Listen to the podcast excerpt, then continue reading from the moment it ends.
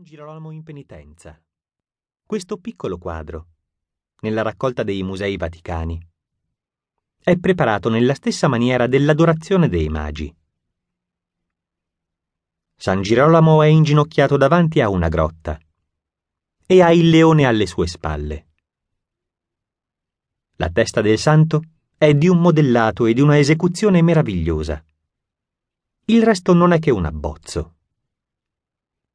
Questo San Girolamo è forse quello appartenuto già ad Angelica Kaufmann. Ma anche in Spagna si trovava un San Girolamo nella grotta, attribuito a Leonardo. San Giovanni Battista. Lo si può ammirare al Louvre. Il personaggio principale della tela tiene la croce in una mano e con l'altra mostra il cielo.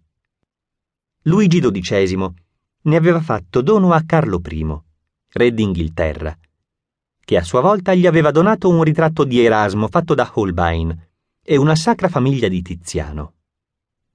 Fu acquistato più tardi dal celebre amatore d'arte Jabach.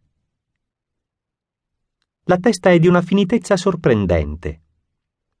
Il viso è pieno d'entusiasmo, come ebbro di gioia.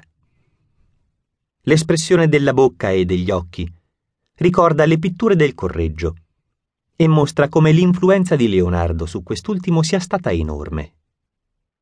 Quello che è più ammirabile è la finezza con la quale tutte le parti sono modellate e fuse insieme. Il tono locale dei chiari, che sono rosati e un poco freddi, si mescola nei toni medi nella maniera più delicata, con una tinta leggermente sfumata. Le ombre sono a tratti portate a una scura opacità, tanto che le parti più chiare acquisiscono una sorta di brillantezza metallica.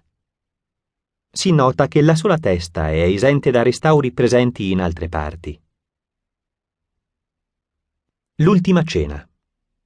La cena del convento di Santa Maria delle Grazie di Milano fu dipinta a olio, verso l'anno 1495, sul muro del refettorio attiguo alla cucina. Quando Leonardo eseguì l'opera, Raffaello non era che un bambino. Tiziano e Giorgione degli scolari. Correggio nella culla. Michelangelo, il solo che poteva contendergli la palma, era poco incline a istruire gli altri sulle scoperte che aveva fatto nell'arte del disegno. D'altronde Leonardo possedeva delle conoscenze rimaste estranee a Michelangelo, in particolare quella del chiaroscuro, della scienza delle ombre e delle luci e dell'effetto di queste sul colore.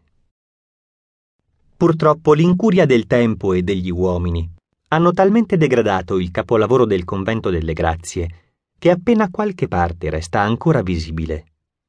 I disegni originali e gli studi fatti da Leonardo per questa grande composizione sono di grande interesse, perché vi si ritrova, ben più che nelle copie dell'affresco, la purezza del suo pensiero e tutta la superiorità del suo talento. Si è preteso che Leonardo, dopo aver dipinto gli Apostoli, non trovasse l'espressione degna per rappresentare Cristo, di cui lascia la figura incompiuta. Il cartone di Sant'Anna. Vasari racconta nel dettaglio la storia del mirabile cartone che Leonardo compose per i serviti di Firenze utile per eseguire poi il dipinto del maestro dell'Annunziata. Il cartone preparatorio si credeva perduto, ma si è ritrovato e oggi è custodito al British Museum di Londra. Fu disegnato a matita bianca e nera, eseguito con molta cura ed è tuttora ben conservato. Le figure sono poco meno grandi che dal vivo. La Vergine tiene sulle ginocchia Gesù bambino, che si gira verso il piccolo San Giovanni. Sant'Anna, seduta dietro di loro, guarda sua figlia con felicità e indica con la destra, che dirige verso il cielo, l'origine divina di Gesù Cristo. Questo disegno è particolarmente notevole per il sentimento straordinario di bellezza delle linee, per la forma così gradevole dei visi, al tempo stesso nobili, fini e animati di vita.